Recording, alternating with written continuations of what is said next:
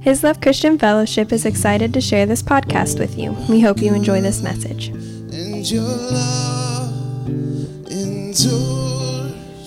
Oh boy, did it feel good to get together and worship. Felt good to just get together. You know, man, what a week. Teresa's always, uh, we send the thing out, you know, checking with leadership, you know, it's like, you guys think we ought to cancel, you know, ice, you know, can we all ice skate to church? What do you, what do you think? And, uh, she gets those notices and she sent me an email. She goes, "You guys always cancel when I go on trips." I said, "I didn't do the weather." Anyway, um, I want to thank all of you guys for uh, praying for her and holding her up in prayer this week while she's been uh, down in uh, Nicaragua. Uh, it's it's awesome, uh, and you guys send her on these trips and stuff. That you know, we're in a small county and we're not that large of a church, you know, but man, we've sown into all kinds of nations. Do you realize that? With these trips, you know, that uh, we've sown into those things, you know, and, and uh, to me, it's like tithing, you know, when you sow into something, but God has just given us the privilege, and it's been a privilege to send her uh, and to sow into whatever work's going on there. She said that uh, um, she comes home uh, to Indianapolis, uh, gets in about quarter after five today. I'll pick her up, uh, and I don't know if you guys, you guys get on Facebook and see her pictures on Facebook and stuff. Nice looking feet. Uh, for those of you who just saw that video she did, yeah, and the sun, but uh, she she told me she is so excited to come back and share uh, about this trip. So you'll you'll want to be here next Sunday. She's gonna. She said this has been a life changing trip. She's been on a lot of trips. She said this one was life changing, and so she said I am so excited to to share uh, from this one. And to me, I you know I was blown away uh, by just. Um, we've been emailing back and forth, you know, which has been really nice. But uh, to re- to see these women rescued out of sex trafficking, you know, and this ministry is kind of cool. Uh, they they have a four year course that these girls go through, you know, and once they come through that course, uh, every graduate gets their own house free and clear that they give to them. So they because a lot of them have to get into that trafficking because they're they're selling their bodies just because they need food. They're starving you know? And so they give them a, a house. And it's not it's not like what we would call a house but uh, Teresa said the poverty has been just overwhelming. It she said I have a hard time wrapping my mind around uh, the poverty that's there and stuff uh, but man, she just she I'm excited to hear everything she's going to share, and uh, the couple that runs uh, some of that ministry down there. Um, I think it's Mike and April. She said they're just an awesome couple. You know, uh, they just have such a heart for those girls, and I, I think they've planted a few churches down in there and stuff. But anyway, that was keep pr- praying that she has a. She should be landing in Miami right now, and so she'll lay over about two and two hours and forty five minutes, and then be flying.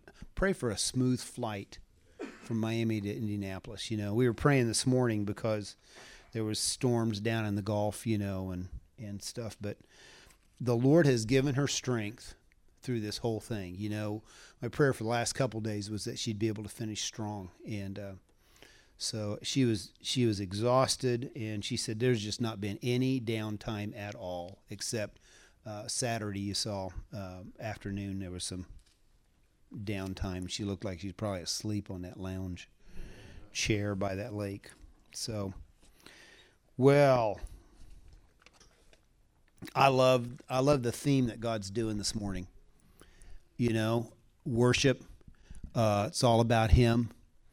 And uh, just uh, you know, Trent, even your word on the tithing and stuff like that, you know, the ability to worship in a low place, worship in a place of lack, I think means more to the Lord than when you're super abundantly blessed and going, God, we just thank you. Thank you that, that we're just so blessed. We, we're not sure what to do with all this. Now, maybe we've never hit that point, but you know I'm talking about? But when you're in a place of like, God, I really feel this need right now, and you can worship, that worship has a higher value on it, I believe, in God's eyes, than, than when everything's going our way. It's easy to thank God when everything's going your way, you know? Okay, well, let's see. We'll start out with Luke, um, Luke 10, and um, first verse. This was kind of Lord was just uh, this just kind of stuck out to me this verse and it started and, just, and so for the last uh, about four days we've just kind of been mulling this over with the Lord and He's just kind of been giving me some more stuff. So I wanted to share it this morning. Um, I had some thoughts and. Uh, We'll read first verse 1 on, and chapter 10. After these things, the Lord appointed 70 others also, and he sent them two by two before his face into every city and place where he himself was about to go. He sent these 70 before his face into every city and place that he was about to go. I want you to get that. He was about to go to some places and he sent this 70 out. Was thinking that, um, you know, he, he tells them about the harvest being great. And so he sends them out. As a chef tastes what he's cooked, says, hmm, I think it needs a little bit more salt. We're that salt of the earth and I, and I God's the chef. What if God tasted the flavor over an area? Have you ever thought about that? And he thought, hmm, needs a little more salt. And so he sprinkles some of his kids in that area. How many of you guys have heard, uh, you know, there was a common phrase down there where Teresa was at. She shared, and I thought, oh my gosh, I've heard that so much people who live in an area and all of a sudden, you know, maybe they grow up in an area and they go, can any good come out of this area? You know, everybody, you've heard that. Same down there.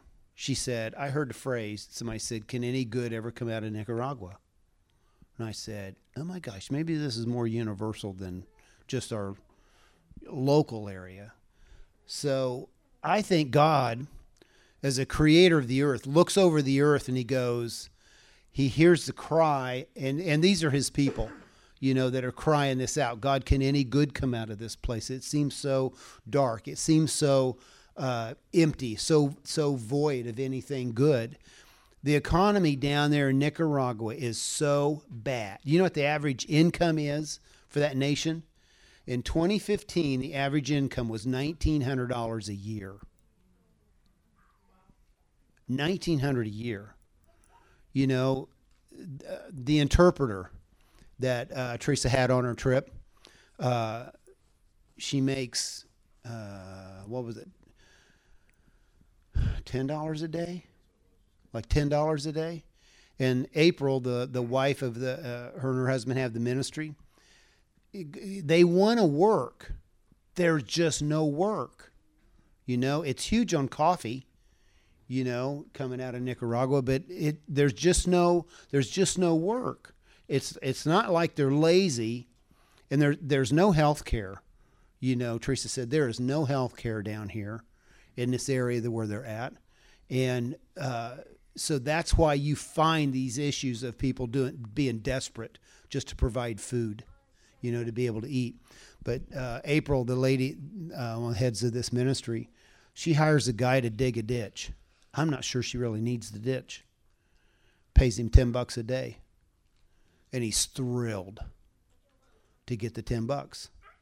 You know, and I she said we don't even have a clue the way these people are living and on what lack really is. And I thought this is good for us. It's good for us to see that kind of to you know cuz it's like how many times do you get mad at God if it's like, doggone it, I wanted to I wanted to buy this and I didn't have quite the money for it. And you got somebody down there going, if I could just get a meal a day, you know, would be a blessing. And I know we, you can't help where you live. You know what I'm saying? But my heart cry began to be for those people. God, and there's something that could be done with the economy that begin to provide jobs begin to provide work, some, some open something up to where some opportunities would come around where people that want to work could work, you know, and, and provide for themselves and their families. Anyway.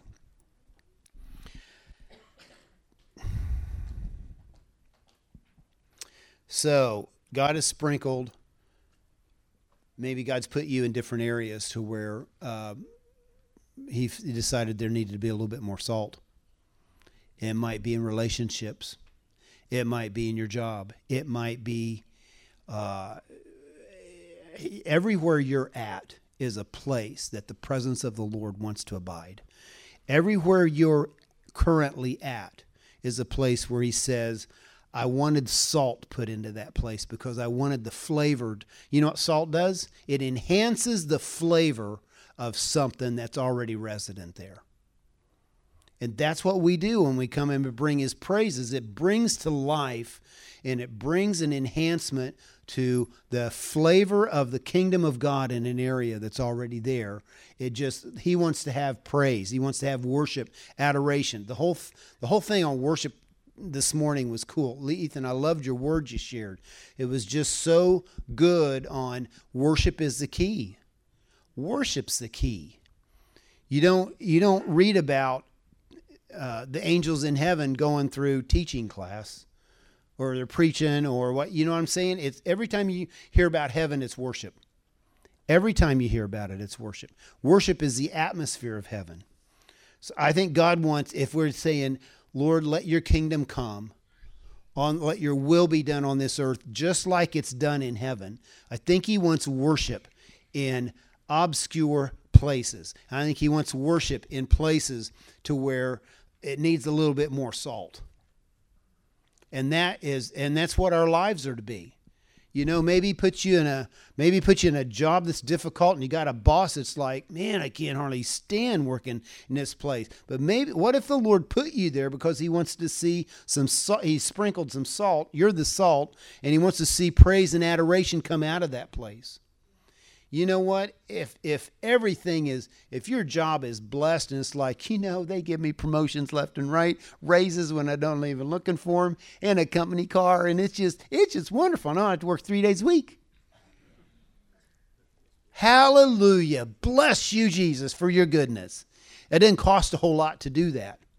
But when you have some another situation that's totally opposite of that and you begin to lift up praise and honor and say god this is, I'm trusting you for the grace to get through hour by hour in this situation because this is tough. Okay, it's tough. But Jesus, you live in me, and you said that all sufficiency, everything I need is in you. So I want to bless you in the midst of this situation. I want to bless your name. I'm going to worship you, and that you won't have that opportunity in heaven. You realize that? Your housing's already taken care of. Jesus said he has plenty of room in his father's mansion for you. And he's been working on it. He was going to prepare a place for you. He's been working on it 2,000 years. And I think he's probably a pretty good carpenter. So there's not going to be an issue like that in heaven. But to praise him in difficult situations. Wow worship and adoration. It is just so important. And what is what's the one thing that the enemy attacks in our lives when difficult situations happen? Our worship. He wants to shut down the worship, shut down the praise and adoration that comes out of our lives to the Lord. You know, I'll tell you another thing that's hard to worship in is uh, when you feel like life's just kind of boring. You know, maybe we haven't experienced that in a while, but when things are just, eh, just feels like it's kind of worship changes that. Worship changes that. Well, so um, what I'm seeing is out of that verse, I thought it was kind of cool that God sent. I, I started thinking, so what kind of places were these? What was going on in these cities and these areas that Jesus sent the 70 to, the disciples, and that he was about to come to? You know, you remember when um, Andrew went and got his brother Nathaniel when they first found Jesus, you know, John the Baptist, and he goes, Hey, we found the Messiah. It's Jesus of Nazareth. What was Nathaniel's response? Can any good thing come out of Nazareth? We know what kind of place that is. It's a podunk out of the way, non important. Any good ever come out of there? Jesus grew up there. And, and Joseph was directed by an angel to go there. Do you think God wanted to see something good come out of Nazareth? Do you think what God was saying was, I, we need a little more salt in Nazareth. I'm going to send my son there. Can any good come out of it? So it's not a new phrase, it's been around forever. What kind of cities were these places? What, you know, what kind of issues were going on there? Thinking God had a purpose in sending them there. You know, I was looking at the destiny that God has for each one of our lives. You know, in Psalm 139, he talks about that uh, before we were ever formed, he saw us, he knew us. And as we were knit together in our mother's womb, he saw us and he wrote every one of our days we would live in his book before we were ever born and before we ever lived one of them. Isn't that incredible? And so God has a destiny for every one of us. And I you know what? It ha- and it has to do with location. When God calls and plants and what the destiny that God puts on your life can't be done someplace else. How many of you would have liked to seen your destiny fulfilled in Hawaii? You know, what I'm saying it's like, but God called you to here He's called you to the current place you're at right now. Where you're at right now is the destiny that God has on you. You know, and He may change that, but it's His direction that moves you out to things. Anyway, uh, I was thinking about these areas. Well, the 70, they come back in verse 17 and they turn they come back with joy and they said, "Lord, even the demons are subject to us in your name." And he told them he said, "Look, don't be don't be overtaken with that the demons are subject in my name, but be be more thankful that your names are written in heaven. Concentrate on that because we can get caught up in the in the stuff that that happens because uh, you can get caught up in miracles, signs and wonders, and all of that. And God wants those things following us but the real focus needs to be uh, but my name's in heaven. My father knows me. I know who i am. I believe that's why this past season has been so strong on uh, knowing who we are in christ knowing who we are in him and having our identity solid.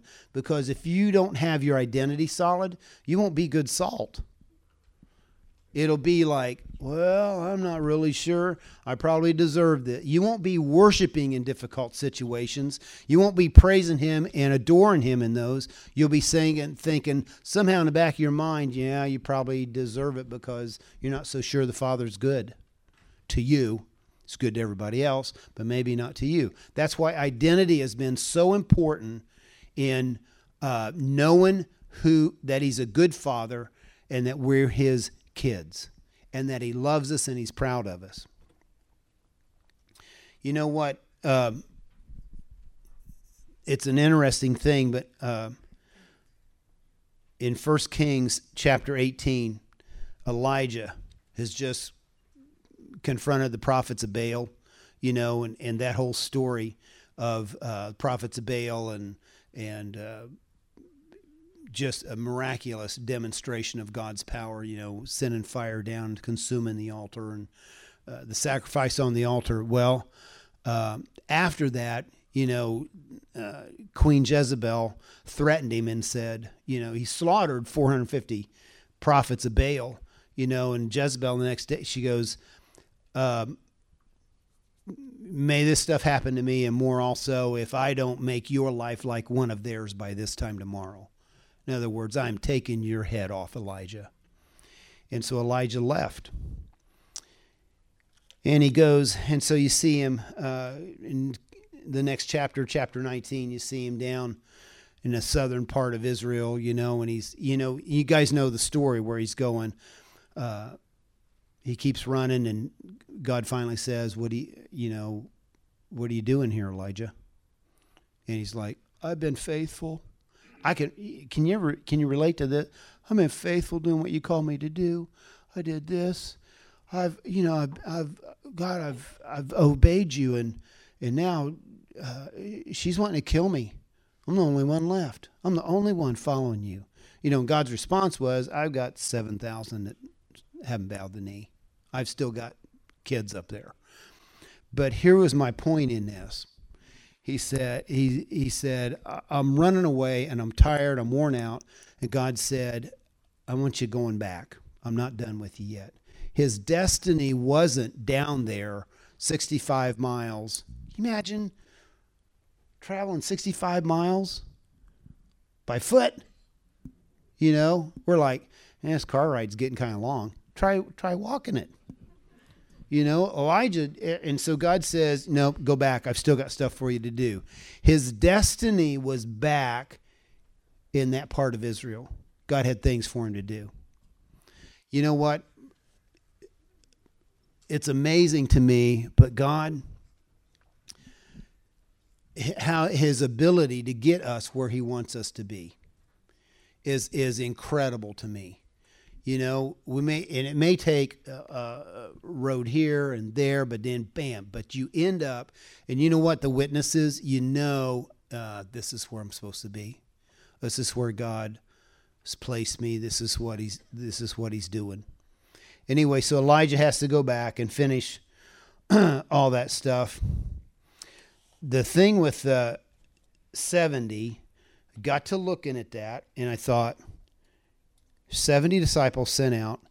So I'm thinking about our lives and how God got us down here, you know, going through Maine for, you know, three years and then coming down here wasn't a, it was, we felt like we were supposed to, but we came down to help my brother in law build his house for the first year. We didn't come down to plant a church. We didn't come down to, you know, and we get done doing that, and it's like, but we, but we knew we were supposed to be here, and, uh, and it doesn't matter that you have skid marks, God pulling you along and sliding into where He wants you to be. That doesn't matter. What matters is, did He get you there? did He get you there? And then it's, and you know, Teresa's Teresa's big prayer was, God we just want to be known as a Christian family. Is it? Wow, that's full of destiny. But God had all this other stuff already in the works, already in the plan, you know? And I remember when started I remember Teresa going, things fell apart in my brother-in-law's fellowship type of thing. It was just it was just a little house meeting and just kind of was going weird. It felt like, eh, we're not. Anyway, and Teresa goes, I feel like we're supposed to go to the Christian church. And I'm like, we have not been in a denominational church since the Jesus movement, before I knew you. What are you talking? I just feel like we're supposed to go. What? Have I was like, yeah, okay, we'll go. You know who was there in that class? Diana Curry and Kim. We end up going to Sunday school. Sunday school. I haven't been to Sunday school since I was a little kid. I feel like we're supposed to go to Sunday school too. Are you serious? But you know what? Teresa was open to hear that type of stuff, and I wasn't. I just was not. I'd rebuke it. Devil, get behind me. We are not heading down that path. You know, God wanted us in there, and we went there for like what five, four years. Went there for four years. Developed a really. It's like God began to knit our hearts together with people. You know, Josh's parents were were in that class. We met them. You know, and Josh was like what, twelve years old. God, seven. You've always been old for your age. anyway, the point is, God had a destiny for our lives to be connected together and to walk together. You know, it wasn't something that we like, wow, I just had a vision. Teresa had this little feeling. God begins to connect your lives with people as you're walking down the path that you end up being, God's called us to walk out our destinies together. Wow. So I saw, you know, God kind of took us and kind of chink, chink, chink, chink, bam. You got us there, you know? And you know what we did before we went, before we went to the Christian church, we actually prayed about Australia, Michael. We, we, all of a sudden, you know, we tried and tried. We'd sold a house on contract. I told you guys this story where we wanted to, it's like they couldn't get financed to re, you know, finance and pay it off until the point where we're ready to build a house and bam, all of a sudden miraculously the financing came through and we got the money. And it was like God held on to that because he he knew. And it was the exact amount we needed. And we our heart was for missions, you know, and we, we prayed we were going to do YWAM in Australia and jump off for Asia. You know, and we had the money that we had was enough to take our family to Australia, and that was it. We could have got there. It would have been a one way ticket. And so we offered all of that up to the Lord. God, if you want us to take this house money and do that, we'll, we'll do that. And he clearly said, No, that's not what I have for you. It's like, okay, we'll build a house then. but the point is this you may have a different destiny than what you thought in your minds. I was going to be an architect because they made a lot of money. Right. God has a destiny for each one of you, and you're probably in it right now. You are, well, you are in it. You're in part of it. It may, for you younger ones, it may change and you know like michael you're going to be going you're working on going back to australia you know that god has ways of bringing destinies about but he needs our hearts to say jesus get me where you want me to be. Just get me where you want me to be. And he'll get you there. And it may not make sense. It may not look like it makes sense at the time. You know, I'm always leery of someone who has a totally laid out plan for their life. Has, any, has that ever worked? I've got my five year plan, my 10 year plan, and I'm going to get married at this age and I'm going to have kids and I'm going to, and it's like the world does that, but I'm not so sure as believers when we really follow the Lord that it falls in line like that. You know, I'm not saying it can't, but for the most part, my experience has been that it's like, well, God, I'm going to take a step here and I'm going to trust you to get me where you want me to be. And then you look back and go, oh my gosh, this is exactly it. You know what? When you step into it, it's like there's something in your spirit and in your heart that goes, oh man, this is where I belong. This is where I belong. It's home. It's home because it's His home for you anyway, I and I don't think you know. I don't think you know down the road what your destiny is going to look like at all. Wanted to read to you in uh, the School of Ministry. We're doing uh, Heidi's uh, and Rolland's book on training for the harvest, and uh, it's it's so good. You know, uh, this is Heidi's testimony of getting into her destiny uh, on page 97. Said I became a born again Christian at the age of 16 while serving as an American Field Service student on an Indian reservation in Mississippi. When I returned home to Laguna Beach, my parents and teachers didn't know what to do with me. Suddenly, I didn't fit. I was a Pentecostal holiness teenager in a town that had no formal denominational churches. My parents tried to send me to a psychiatrist to try and deprogram me, but I refused to go. At the time, I was enrolled in a special program at Laguna Beach High School. It was a special school for creative people. We sat around on pillows and drank herbal tea. Sounds like California, doesn't it? People would come to school high on drugs, which was okay. But Pentecostal holiness was definitely not okay to come to school on. to make matters worse, I was severely dyslexic. My teacher at the time didn't like me and was actually quite mean to me. She would mock my efforts to spell. Dyslexics have trouble spelling and was constantly telling me that I would never go to university. She told me to forget about going to college. The only thing I was fit for was vocational school. She's sharing that here, but that is not a put down to vocational school. Just wanted to say that. Whole situation was a recipe for an orphan spirit. But thankfully, my parents were very loving and affirming of everything but my Christian faith, and so I was able to manage. And one day, about two or three months after my born again experience, I was powerfully healed of the dyslexia. Suddenly, I was able to read perfectly, and I became a speed reader. Isn't that amazing?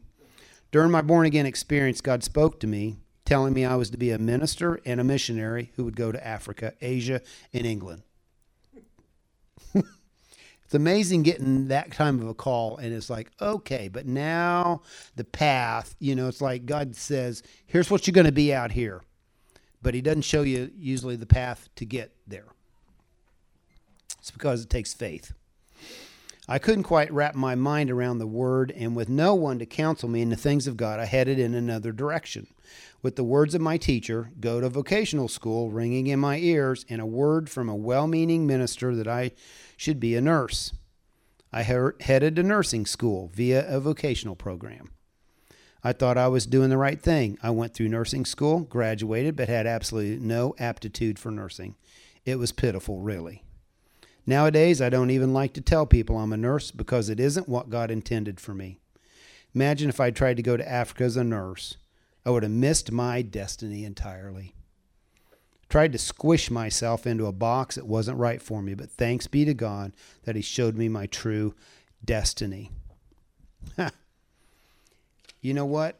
Isn't that cool though? I mean, that Heidi's just a perfect example of heading down. God gives her a calling and then heads down an area. You know, her and Rolland went through that thing where they ended up being missionaries, but they struggled for like 17 years on the mission field.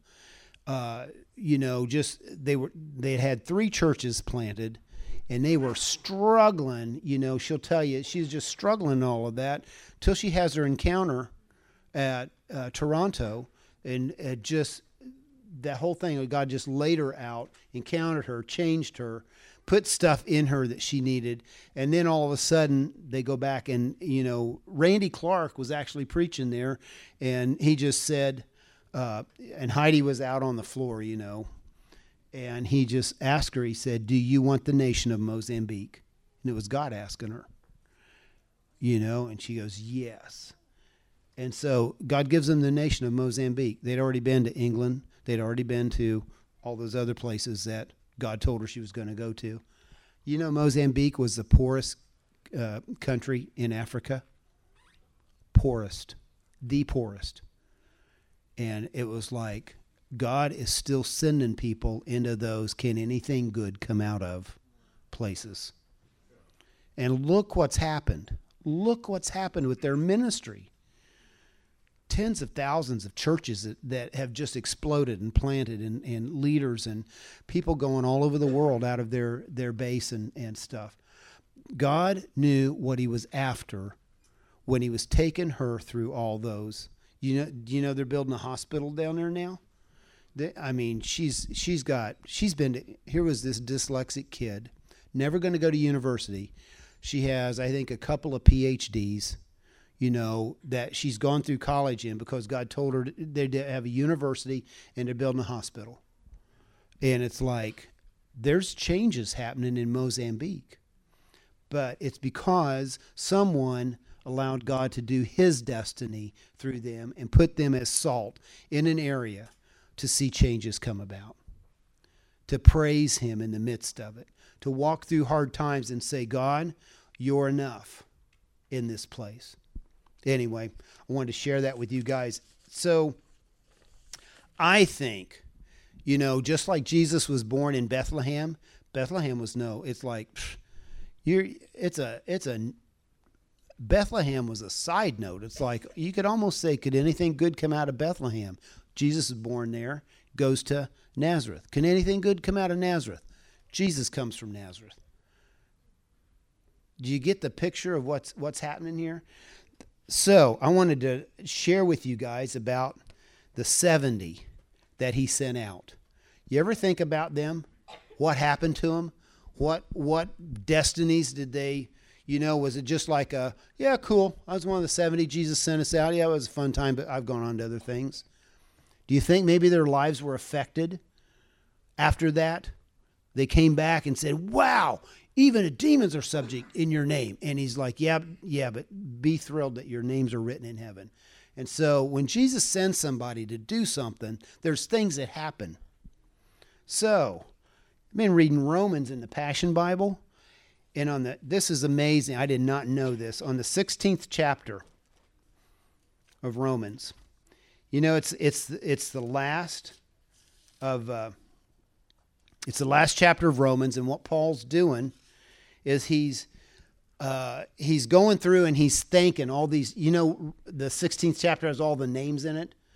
You know, I want to thank so and so and so and so and so and so. And it just goes on and on. It's like you know, we might have a couple people to thank, and here's Paul just doing thanking.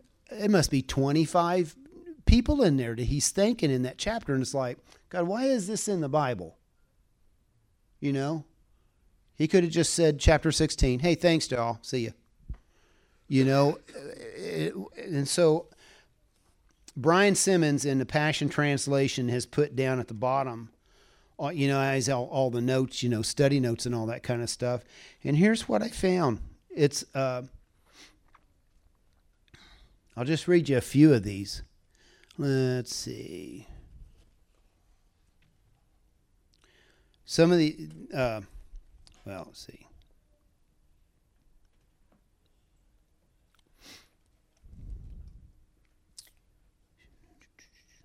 Okay, Epaenetus. He was one of them. He was uh, he was the first convert that came from Achaia, a region of Greece. And so he wasn't one of the 70. So it has nothing to do with what I just told you I was going to read you. That's awesome. Okay.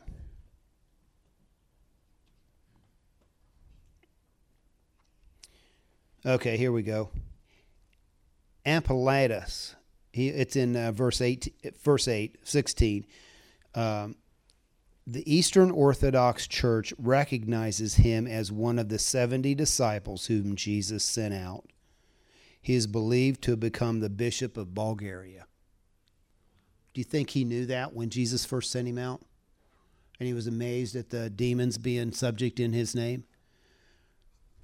He was one of the 70 that Jesus sent out uh,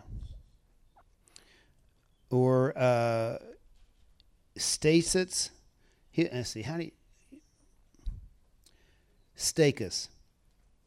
Anyway, he was said to have been one of the 70 disciples Jesus sent out. He eventually became the bishop of Byzantine. There's another one.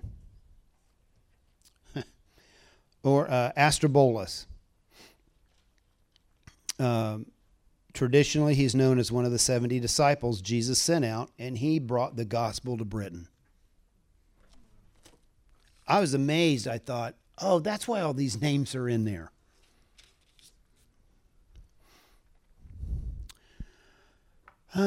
Okay. This is interesting. Uh, Herodion, he was he was traditionally considered as one of Jesus' 70 disciples. He later became the bishop of Neoparthia, which is modern day Iraq, where he was beaten to death by the Jews, but was resurrected and continued to preach the gospel. You think it takes a little bit of praise and adoration in your life after getting beaten to death? And God raised him back up because he wasn't done with him. you, eh, it's believed that he was eventually beheaded in Rome on the same day Peter was martyred. Uh, let's see.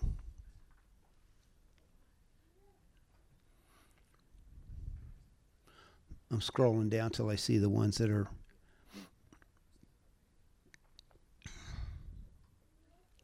Okay.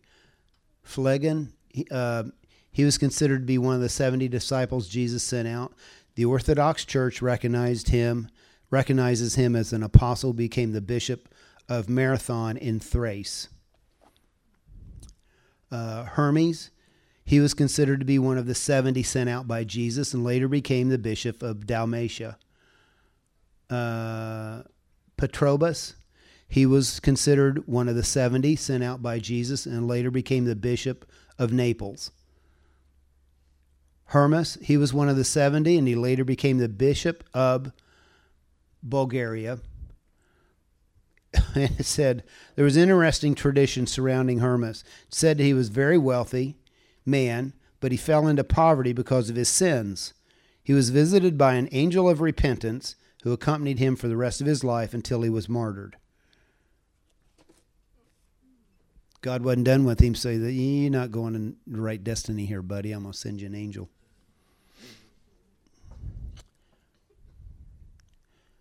Aren't you amazed by the 70 turning out to have such a destiny on their lives? You know?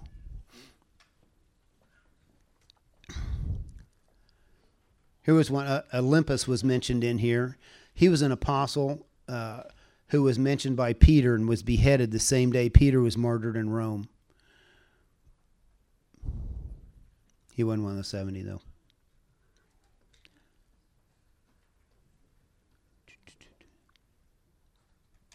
Oh, Jason. He also appears in Acts 17. Remember when Paul uh, uh, was having an uproar and uh, they yanked Jason out or, you know, saying Jason's out? This is that same Jason that Paul's thinking in Romans 16.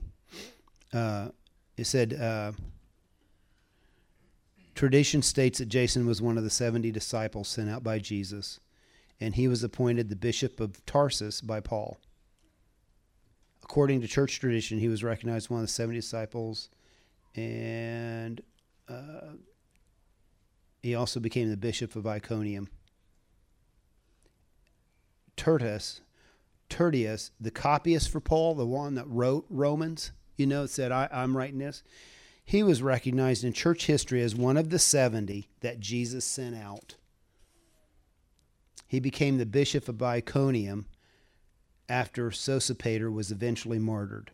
So he just mentions a couple more in there, but I'm amazed. It's like I never thought that about the 70. I thought they were just out, back in, and we never hear from them again.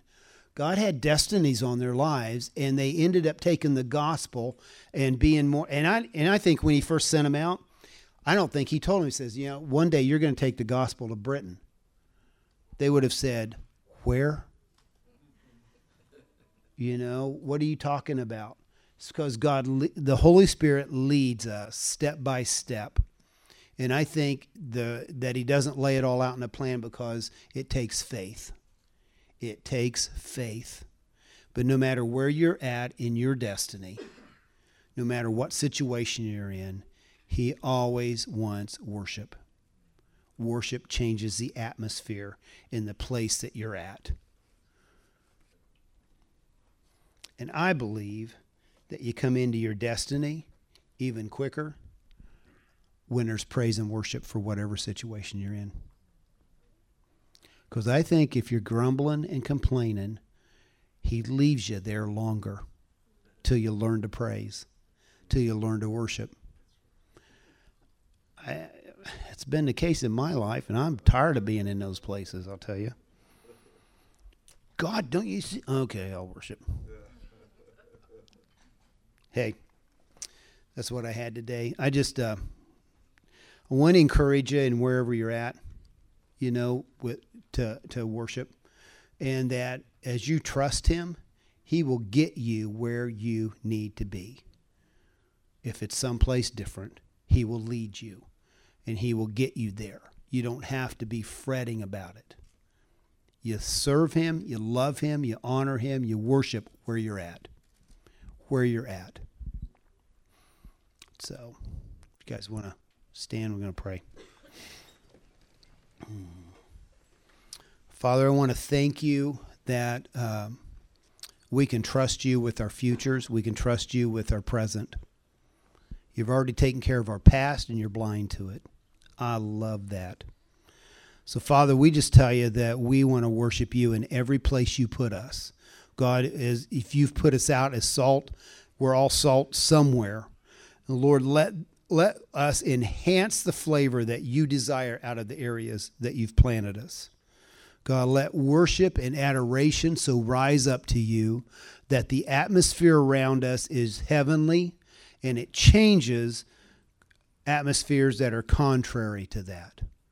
God, influence lives around us. Let us be uh, everything you've called us to be in those areas. God, I pray you, Lord, just bless your people today. And God, we just, Lord, we want to just, God, we want to also lift up Ron and Brenda right now, God, and just ask that you would just, God, I pray for a wraparound presence of you around their home.